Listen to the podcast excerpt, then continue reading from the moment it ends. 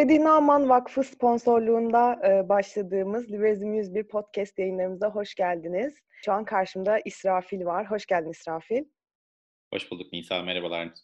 Bugün İsrafil'le liberal teoride cinsel kimliğin, cinsi, cinsel yönelimin nasıl algılandığını, Türkiye'de ve dünyada e, bu hareketin nasıl olduğunu e, ve gündemle ilgili birkaç şeyi konuşacağız. Aslında programımızın adına da Liberine Queer Bir Bakış ismini verdik. İsrafil, biz seni tanıyoruz tabii ki de ama e, tanımayan arkadaşlar için kısaca kendini tanıtabilir misin?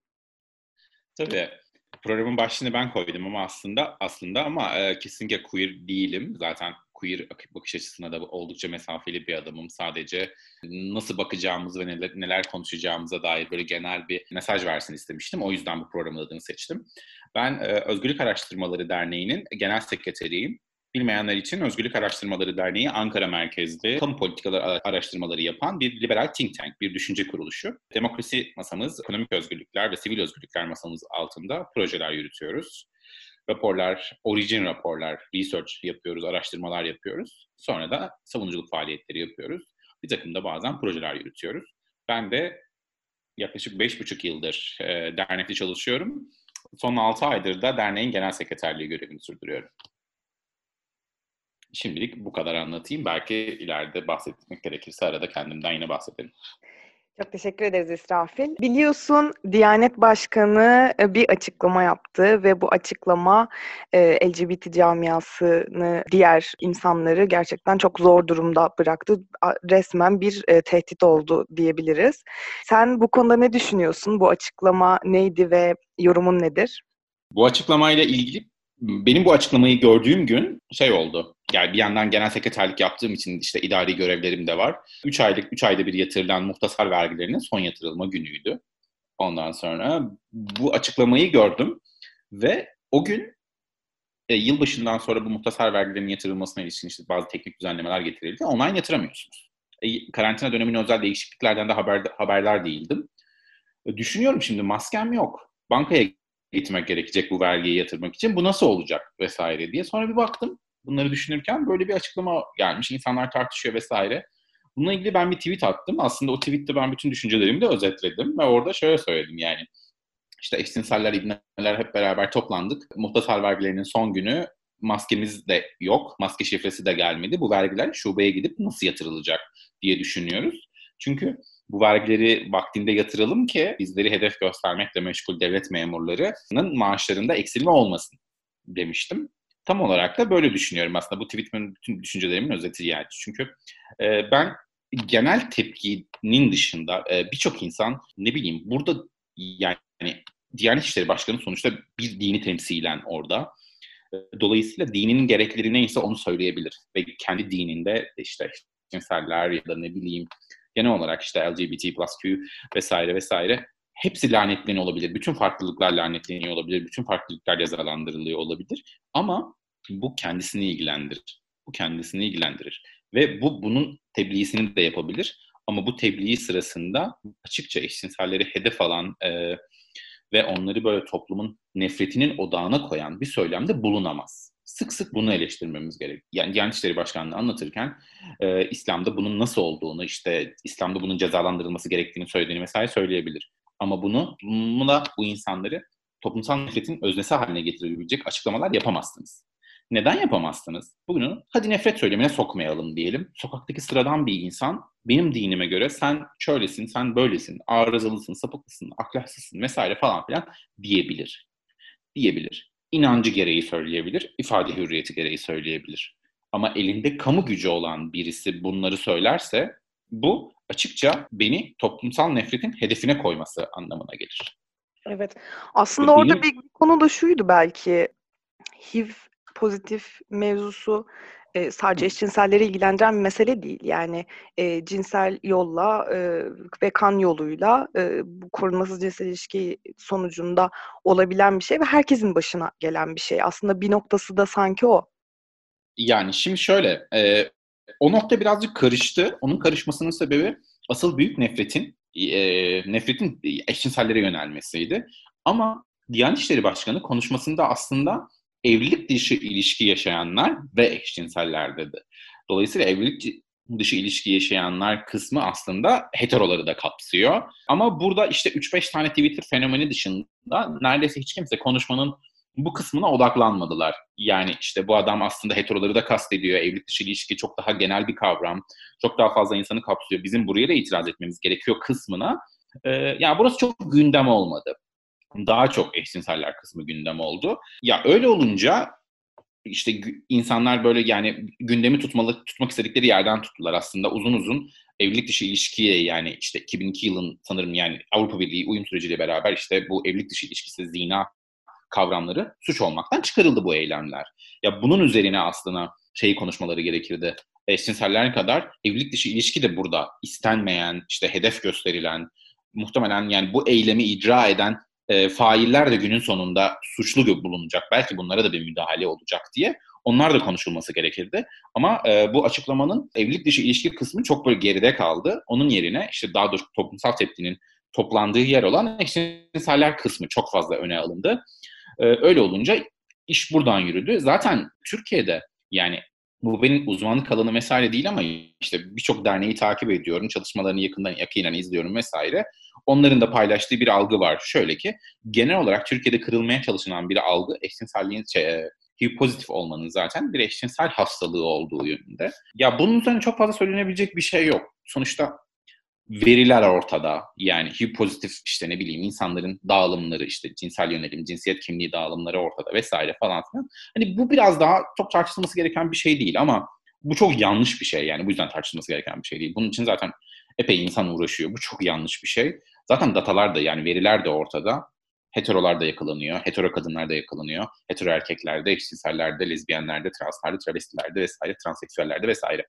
Ya bilmiyorum bunlar ya çok uzun sürede çözülebilecek ve çok gündem dışı konular ve çok büyük bir bilgi eksikliğini gösteriyor. Belki asıl tartışmayı zorlaştıran şey bu. Bunu tartışmak çok zor. Bunu tartışmak evet. çok zor. Evet, bu çok büyük bir bilgi eksikliği. Bilgi eksikliği yani bunca hetero anne babayı işte HIV pozitif anne babayı vesaire falan filan hiçe saymak gibi bir şey bu. Ya bundan çok, çok tartışmaya gerek duymuyorum. Burada bilgi eşitsizliği var sonuçta. Bilgi dengesizliği var. Buna bu, bu, bunu bunu tartışmayalım ama benim tartışmak istediğim asıl kısımlardan bir tanesi şu bu açıklamada. Bir, elinde kamu gücü bulunduran insanların ifade hürriyetinin, sınırlarının nerede çizilip nerede yani nereye çizileceği. Diyanet İşleri Başkanlığı'nın yaptığı bu açıklama İslami değerleri yansıtan ve işte onun sonuçta onu anlatıyor, onun yasaklarını, onun sevaplarını, günahlarını anlatıyor. Bu sonuçta bir din adamı. Bundan bahsedebilir. Bunda bir sakınca yok. Ama bu din adamı hedef gösterdiği insanların vergilerinden maaş alan bir kamu çalışanı aynı zamanda. Bu işte bütün tartışacağımız sorun aslında işin do- yani benim için tartışmalı kesim burası. Benim vergilerim ben bir kurumda çalışıyorum. Bu kurumda ben muhtasar yani birçok vergi ödüyorum. Üzerine SGK ödüyorum. Kişisel hayatında ödediğim onlarca KDV, ÖTV başka bir tarafa. Ve günün sonunda benim gibi milyonlarca vergi mükellefinin vergilerinden toplanan e, paralardan maaş alan bir kamu çalışanı nihayetinde kamu çalışanısınızdır. Memursunuzdur e, ya da uzmansınızdır fark etmez. Kamudan kaynak alıyorsunuzdur. Siz dönüp benim kazandığım para üzerinden aldığınız vergilerle beni hedef gösteriyorsunuz. Beni hastalık kaynağı olarak gösteriyorsunuz. Sapkınlık olarak addediyorsunuz. Ahlaksızlık demiyorum. Onların ahlak kavramı çok dar. Benim ahlak kavramım çok geniştir. Bu daha felsefi bir tartışma ama sapkınlık çok daha şey bir e, ya da hastalık kaynağı olarak göstermek çok apayrı bir konu. Bir kamu çalışanı, bir devlet memuru bunu yapamaz. Bunu yapamaz. Evet. İsrafil burada e, aslında kafamızda bir soru daha oluyor. E, biz liberaller için e, aslında bu bir e, hak savaşıdır, bir e, hürriyet savaşıdır.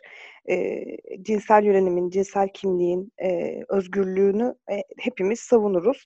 Fakat e, teoride liberalizm e, cinsel yönelime, cinsel kimliğe, bu cinsiyet kimliği meselelerine nasıl bakıyor? Ya evet aslında liberaller olarak biz e, ki be, yani liberal olup hem de aynı zamanda LGBT aktivizmi yapan işte benden önceki insanlar vardı. Ben aktivizm yapmıyorum ama işte Bulut Önce olsun, işte ondan öncekiler olsun.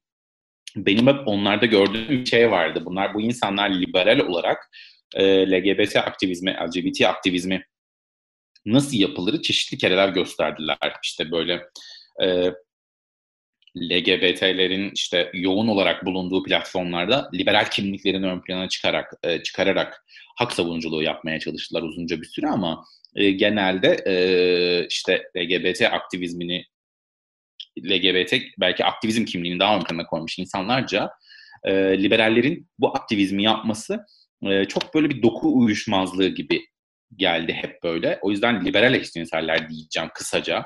Liberal eşcinseller genelde hep böyle bu e, LGBT aktivizminin dışına itildiler ya da içine alındılar.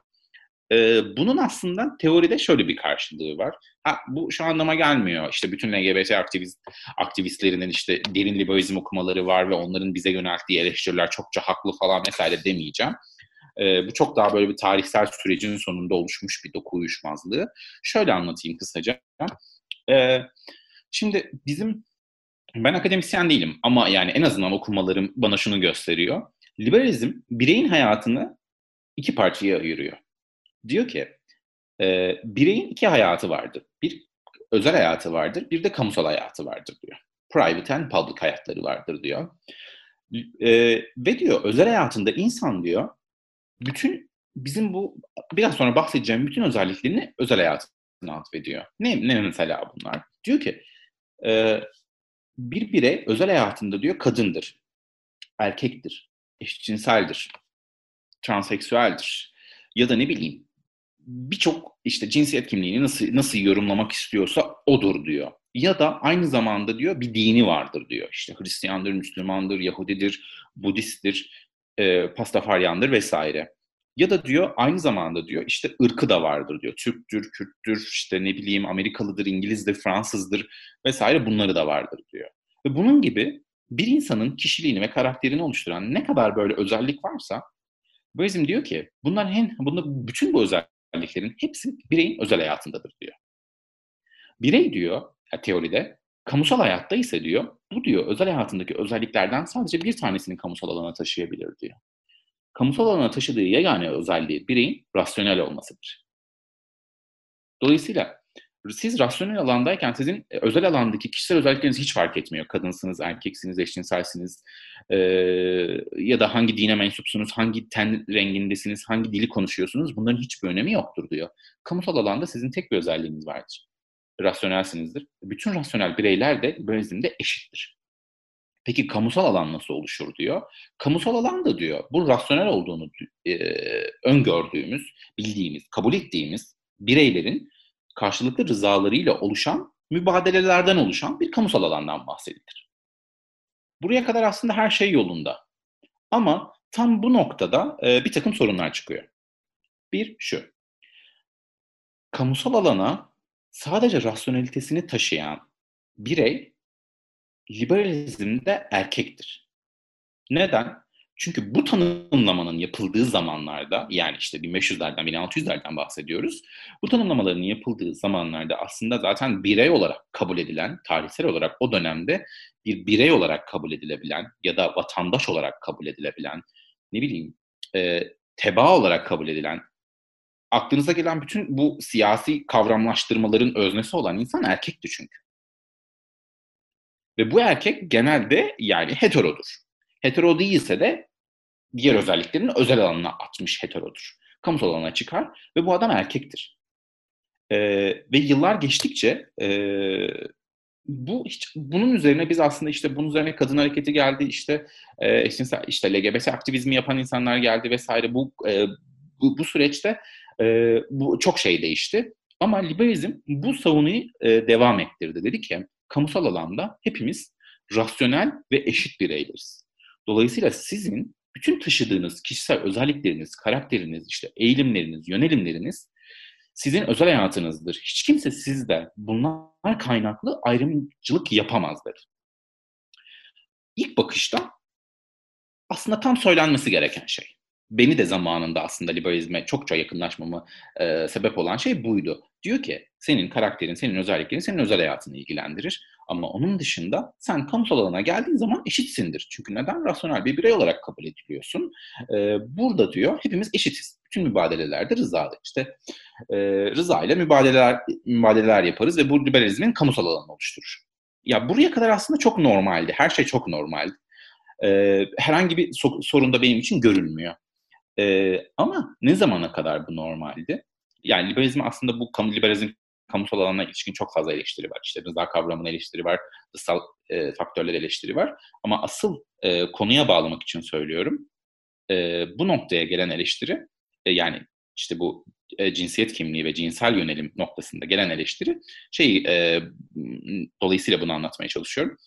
E, liberalizmin kamusal alandaki bireyi erkektir. Bunu üzerine çokça düşünülmemiş olabilir. Ya da ne bileyim e, birileri bunun üzerine detaylı çalışmamış olabilir. Birileri bunu dert etmemiş olabilir vesaire falan filan. Ya da işte benim hocalarımın bana anlattığı işte etrafımızda ne bileyim hele hele ben ki özellikle bütün işte birçok e, teorisyenle çalışıyorum, akademisyenle çalışıyorum, uzmanla çalışıyorum vesaire. Genelde bu noktanın hep gözden kaçtığını görmek beni çok üzüyor. Çünkü onlar da yani birçok ya bu cinsiyet meselelerinin çok fazla böyle dert edilmemiş. Herkesin çok kolayca gözden kaçırabileceği bir nokta. Çünkü tarihsel olarak bireyin tanımının yapıldığı dönemde kastedilen kişi erkektir. Bu e, bunu günümüze bağlarsak, yani doku uyuşmazlığının sebebini anlatayım daha fazla uzatmadan.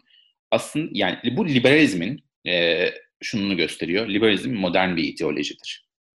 Modern bir ideolojiden kastımız nedir? İşte e, henüz e, işte Marksizmin sınıflar üzerinden analiz yaptığı, liberalizmin işte kamusal alan, birey, e, e, özel alan ayrımı yaparak işte bireyi rasyonel olarak kabul edip bunun üzerinden e, teori ürettiği bir dönemden bahsediyoruz. Bu, bu tarz ön kabullerden yola çıkıldığına bahsediyoruz. Ama işte özellikle 80'lerden sonra bu çok değişmeye başladı. Niye 80'lerden sonra değişmeye başladı? Çünkü postmodernizm hayatımıza girdi.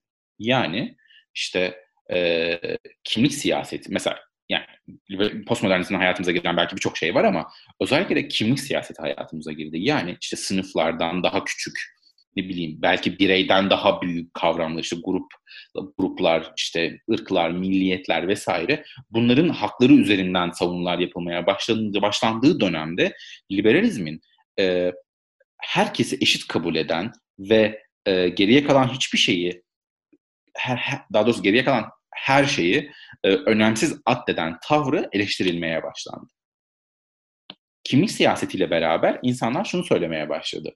İşte LGBT aktivizmi büyüdü. Hatta LGBT aktivizmi kendi içerisinde farklı farklı dallara ayrıldı. İşte bunların içerisinde queer bir teori ortaya çıkmaya başladı vesaire. Yani çok fazla kimlik kavramı alt gruplara ayrıldı. Her alt grup kendi sorununu, kendi çözümünü, kendi tartışmasını başlattı.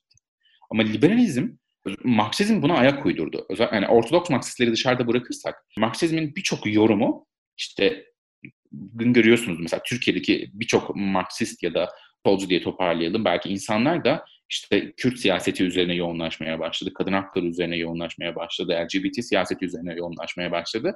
Marksizmin birçok e, alt dalı ya, ya da yorumu buna ayak uydurdu. Yani bu postmodernist yorumlara ayak uydurdu. Ama liberalizm buna ayak uydurmadı ya da uyduramadı. Liberalizm buna ayak uydurmadı. Liberalizm kişiler bu işte kadın hakları üzerine yapılan işte tartışmalar, kamuoyu tartışmaları sürerken, mücadele sürerken, LGBT aktivizmi üzerine sürerken, belki ırksal düzeyde işte ne bileyim Kürt milliyetçiliği ya da başka ülkelerde başka bir şeylerin, alt grupların milliyetçiliği sürerken liberalizm bunlara modern dönemde ürettiği argümanlarla cevap vermeye devam etmek istedi. Dedi ki kamusal alanlarda hepimiz eşitiz. Hiç kimseye ayrımcılık yapılamaz. Ama insanlar bununla yetinmek istemedi. İnsanlar kamusal alana çıkarken bütün karakteristik özelliklerini geride bırakarak sadece rasyonaliteleriyle kamusal alana çıkmak istemediler. Dediler ki ben kamusal alana rasyonel bir kadın olarak çıkmak istiyorum. Ben kamusal alana rasyonel kadın ve eşcinsel, eşcinsel bir kadın olarak çıkmak istiyorum dedi. Ya da eşcinsel ve Kürt bir kadın olarak çıkmak istiyorum. Eşcinsel, Kürt ve Alevi bir kadın olarak çıkmak istiyorum dedi liberalizmin bu noktada cevap bulamadı. Peki bu Bana, sadece Türkiye'de mi böyle İsrafil? Yani dünyada, dünyadaki siyasette, e, liberal demokrasilerde bu iş nasıl? Şöyle, şuradan bağlayayım ona da. Liberalizmin bu yeni tartışmalar yani postmodern dönemdeki tartışmalara cevap bulamamasının sebebi bilmiyorum tarihsel olarak bir e, tesadüf müdür? E işte belki işte Burak Hoca'ya falan sormak lazım. O daha iyi açıklar. Tarihsel olarak bir tesadüf müdür ama e, liberallerle muhafazakarların ilginç bir e, kombinasyonu var. Şu an bugün benim dünyanın aşağı yukarı dünyanın her yerindeki liberallerle tanıştım. Liberal kurumlarla işbirliği yapıyorum. İşte Hindistan'dan ABD'ye kadar. Yani şu anki liberal dünyanın önemli figürlerinin çoğunun profesyonel çalışanlarının ya da uzmanlarının muhafazakar bir geçmişleri var. Muhafazakar ailelerden gelenler ya da muhafazakarlar tarafından desteklenen kuruluşlar.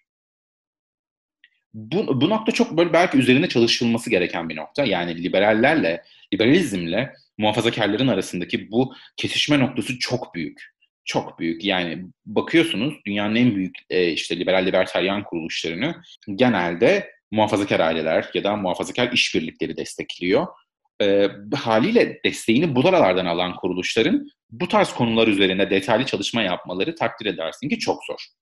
Şimdi e, buradan yola çıkarsak şöyle, dünyada nasıl oluyor?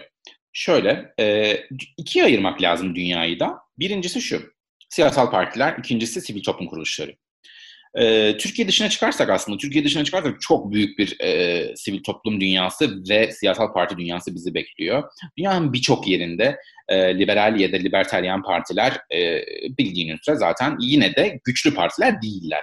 Ama en azından işte bir varlıkları, bir ideolojileri, bir perspektifleri var. Birileri oturup işte ülkemizdeki siyasal partiler şu konu hakkında ne düşünüyor dediklerinde genelde diğer ülkelerde özellikle işte Avrupa gelişmiş batılı ülkelerde işte Amerika'da, Kanada'da vesaire liberal parti ülkemizdeki partiler arasında sayılır. Türkiye buna örnek değil. O yüzden Türkiye'yi belki ayrıca değerlendirmek gerekir.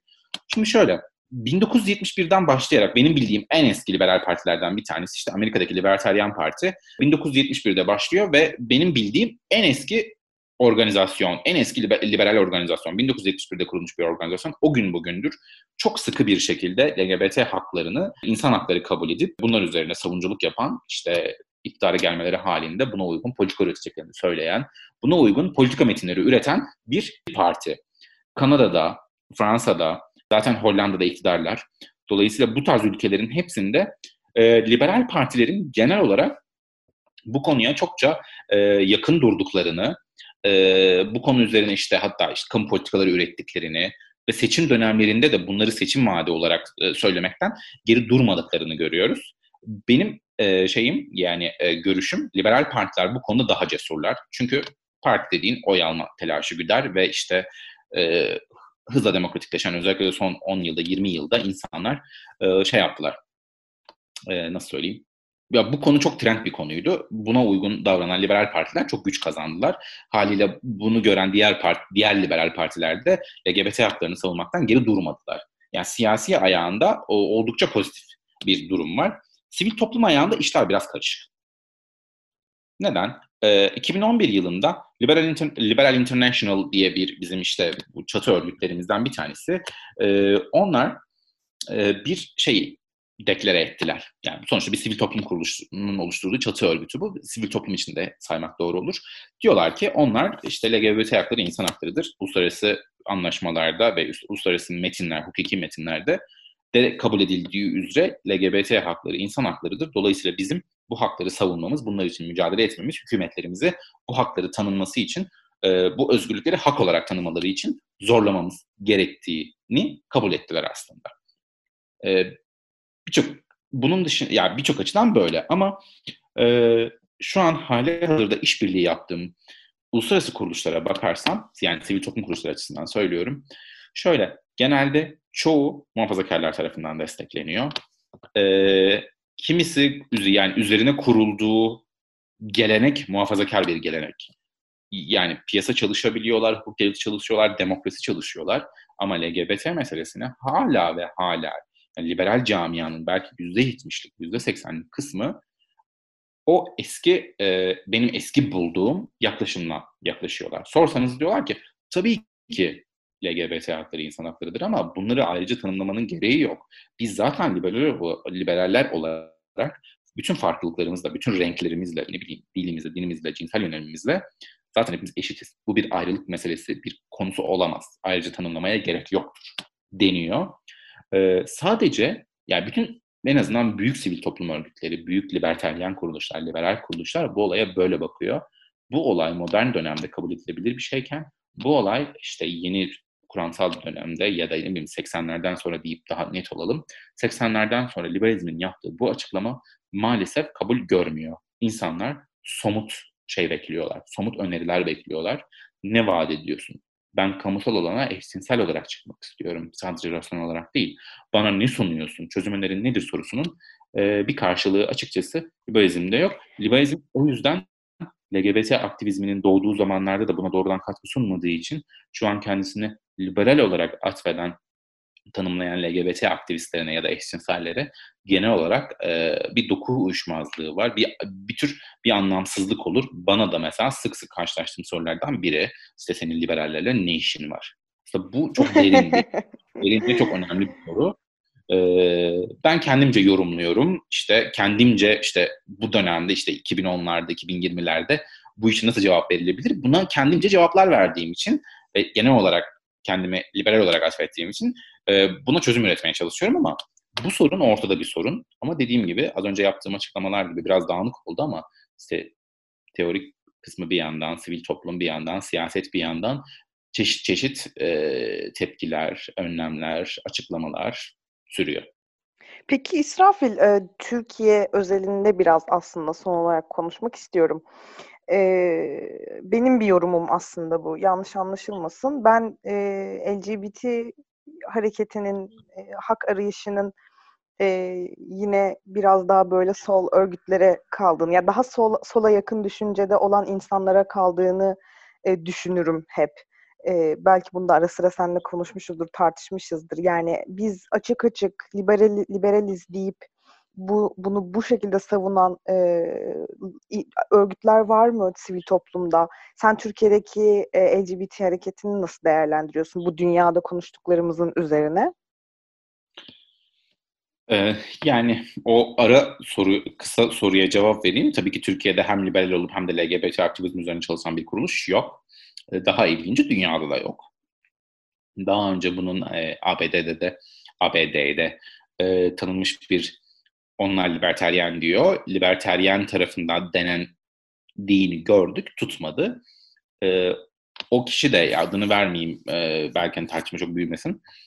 E, o da liberalizmle LGBT hakları e, bu noktada bir doku uyuşmazlığı olduğunu ve bunun işte kendini hem liberal hem eşcinsel olarak tanıtan insanların sayısının artarak bu, bu kişilerin yani bu kişilerin liberal alanda kalarak e, liberalizm içerisine bir takım şeyler sokmak zorunda, bu değişimi başlatmak zorunda olduklarını ve bizden sonraki nesillerin belki bu, böyle bu tarz kuruluşlar yani hem liberal olup hem LGBT aktivizmi yapabilecek kuruluşlar kurabileceğini ama şimdilik bunun için erken olduğunu söyledi. Bana bunu söylediğinde işte 3-4 sene falan olmuştu o başarısız olduğunda. Dolayısıyla dünyada da yok, Türkiye'de de yok. Ama bu şu demek değil, dünyadaki örgütlerin de hepsi solcuların elinde ya da LGBT aktivizmi yapan özellikle çatı örgütler, ERA gibi vesaire yeni kurulmuş örgütler var.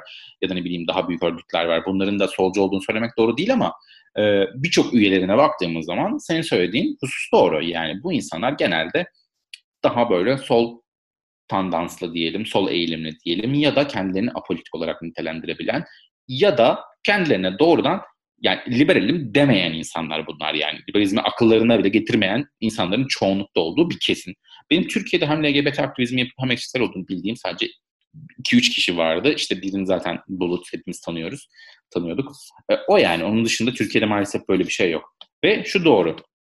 Türkiye'de de yani sol eğilimli e, örgütlerin elinde çalışmak ya da bu alanda çalışan insanlar genelde sol eğilimli.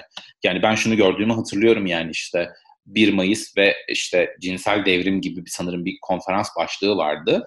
Konferansın alt şeyleri şuydu işte Marksizm ve cinsiyet, devrim ve cinsellik, e, Marksizm ve işte tekrar LGBT, işte kadın ve Marksizm, Marksizm ve sol falan gibi böyle kendi içinde top döndüren kuruluşlar vardı yani bir zamanlar Türkiye'de. E, şimdi bunların birçoğu dönüştü, birçoğu değişti.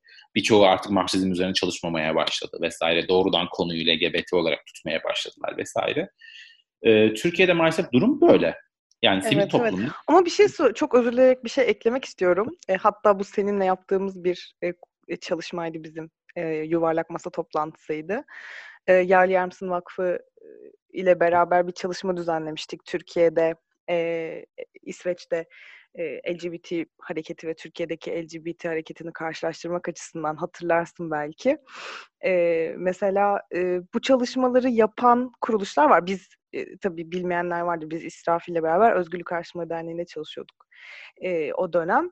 Mesela biz bunu yapıyoruz. İşte 3E hareketi e, her onur yürüyüşüne e, katılmaya çalışıyor e, ve bir konuyla ilgili bir gelişme olduğu zaman açıklamalar yapmaya çalışıyor ve bizim aramızda da e, aktivist arkadaşlar aslında var. Ama e, genel olarak değerlendirdiğin gibi e, açık açık ben liberal görüşleri e, benimsiyorum ve e, LGBT hak arayışımı bunun üzerinden konumluyorum e, diyen e, bir dernek yok yani. Dernek yok işte daha önce benim hep böyle e, sıklıkla o fotoğrafa bakmaktan keyif alırım. E, Liboşlar da burada pankartlarıyla işte o, bir, o, o zamanki büyük onur yürüyüşleri 2015-2016 hatta daha erken 2014'deki 2014-2013'teki onur yürüyüşlerine işte Bulut katılırdı, Enes katılırdı. Bizim en çok onu hatırlıyorum o pankartların altında. Yani Liboşlar da burada pankartları vardı. Üçe hareketi burada pankartları vardı vesaire ama e, o zamanlar bile Türkiye'de hep LGBT aktivizmi yapan insanlarca bu sizin burada ne işiniz var sorusu önce bir gelirdi. Bu soru kaçınılmaz bir soru. Çünkü az önce yaptığım işte açıklamalar günün sonunda insanları bu soruyu sormaya itiyor. Liberalleri burada görünce insanlar ne işiniz var sizin onur yürüyüşünde diyenler var. O yüzden aslında liberaller pankartlarını açarken e, ne bileyim başka bir tema seçmek yerine liboşlar da burada demek zorunda kaldılar. Halbuki özgürleştirici bir ideolojinin savunucuları olarak e, bizim boşlar da burada diye bir pankart açmamızın e, belki de yani liberalizm işte bu tarz az önce bahsettiğim dönüşümlere ayak uydurmuş olabilseydi belki bu çok gereksiz olacaktı. Zaten önemli miktarda LGBT çalışan insanın kendisini doğrudan liberal olarak tanımlamıyor, tanımlıyor olması gerekirdi. Çünkü biz kendi ideolojimizin özgürleştirici hatta en özgürleştirici ideoloji olduğunu düşünüyoruz. Hatta bu noktada şunu söylemek lazım. Adam Kokesh vesaire ABD'de onlar şey söylerler. E, aslında bütün LGBT insanların, e, LGBT'lerin e, anarko kapitalist olması gerekir der. Çünkü anarko kapitalizm şey der zaten. E, zaten devlet tarafından tanınacak bir hakka yani bir özgürlüğün devlet tarafından hak olarak tanımlanabileceği bir kanuna e, ne karşı çıkmanız gerekir ne desteklemeniz gerekir. Devlet kim ki? Siz onu bırakın. Siz zaten gönüllü olarak sosyal hayatta bir araya gelin. Ne istiyorsanız yapın. Diyerek aslında bütün eşcinselleri şeye çağırır. Anarko kapitalist olmaya çağırır. Çünkü devlet olmadan e, gönüllülük işte gönüllülük e, da, gönüllülükle beraber bir araya gelmiş e, insanlar topluluğuna inanırlar. Dolayısıyla bütün LGBT'lerin e, anarko kapitalist olması gerektiği söylenir. Ki ben de aslında böyle düşünüyorum. Ama bu belki daha önce konuştuk ya işte örgütlenmeye nasıl bakabilir, işte sivil topluma nasıl bakar diye. Orada e, bu Adam Kokesh'in bütün LGBT'ler işte anarko-kapitalist olmalıdır çağrısının neden karşılık bulamayacağına ilişkin bir sorun var. Çünkü sivil toplum da aslında bu 80'ler ve 90'lar döneminde bir dönüşüm geçirdi. Ben işte sivil toplumun evrimi deniyor buna. Ben bunu çok e, paradoksal buluyorum. Çünkü sivil toplum kavramı 20. yüzyıla geldiğinde artık işte devletin karşısında devletten e, harici olan, devletin dışında olan anlamlarını taşırken hak savunuculuğu noktasına geldiğimizde e, sivil toplum şöyle bir şey yapmak, e, tavır almak zorunda kaldı. Çünkü sivil toplumun bahsettiği gibi sivil toplum günün sonunda o kadar çok genişleyecek ki e, devlet daha böyle işte harici bir görev üstlenecek kısmı gerçekleşmedi. Sivil toplumda uzun yıllardır çalışan insanlar da şunu fark ettiler bir özgürlüğün hak olarak tanımlanabilmesi için devlete ihtiyacımız var. Dolayısıyla LGBT'ler de devlete karşı olmak, devlet bizim hak ve özgürlüklerimizin sınırını çizemez. Ben başka bir insanı sevdikten sonra istediğimi yapabilirim, rızamız olduktan sonra istediğimizi yapabilirim deyip devlete ne karşı ne de taraf olmaları gereken noktada sivil toplum tarihsel bir dönüşüm geçirdi. Sivil toplum kendini garantiye alabilmek için hak savunucuları savundukları hakların garanti altına alınabilmesi için devleti göreve çağırdılar. Dediler ki bu hakkı tanımla. Mesela LGBT örneğinde söylüyorum. e, aynı cinslerin evliliğini e, onayla ya da evlilikte işte farklı cinsiyetler olması gerektiği kısmını e, kanunlardan kaldır dedi. Dolayısıyla bu karşılık bulmadı. E, onun dışında yine Türkiye'ye dönersek, Türkiye'de de hala böyle işte özgürlük araştırmaları bu konuda kısmen çalışıyor. Ee, üç hareketi hiç kaçırmaz. Hala bu tarz konularda vesaire çalışır. İşte yürüyüşlerde vesaire falan filan kim bir takım aktivizm faaliyetleri yapar, pankartlar asar vesaire. Ee, LGBT aktivizmi yapan insanlar içerisinde birkaç tane işte kendini liberal olarak tanımladığını bildiğim insanlar var. Ee, ama onun dışında genel olarak tablo liberaller açısından çok iç açıcı değil. O yüzden e, hem cinsiyet meselesini kendine dert etmiş liberaller ya da işte bu konuda çalışan LGBT aktivistleri erkenlerini liberal olarak tanımlıyorsalar bu konu üzerinde çalışmamız gereken, çözmemiz gereken çok fazla mesele, çok fazla sorun var.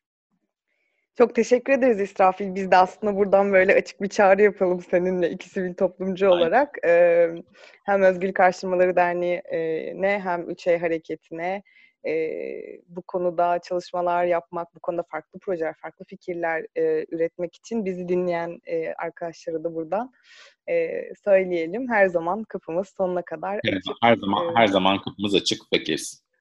Kesinlikle öyle. İsrafil çok teşekkür ederiz geldiğin için, programımıza konuk ben, olduğun için. Ben de çok ben de çok teşekkür ederim. Benim için bir keyifli. Keşke liberaller bu meseleleri daha fazla böyle böyle konuşalım ama ben ufak tefek elimden geldiği kadar e, hem Üç hareketiyle hem özgürlük araştırmalarıyla hem de diğer liberal kuruluşlarla e, bu meseleleri konuşmaya çalışıyor, dillendirmeye çalışıyorum. Çok güzel, çok teşekkürler. Arkadaşlar programımızı e, her hafta çarşamba günü akşam 10'da e, yayınlıyoruz. Bizi dinleyebilirsiniz. E, haftaya görüşmek üzere diyorum. İyi geceler.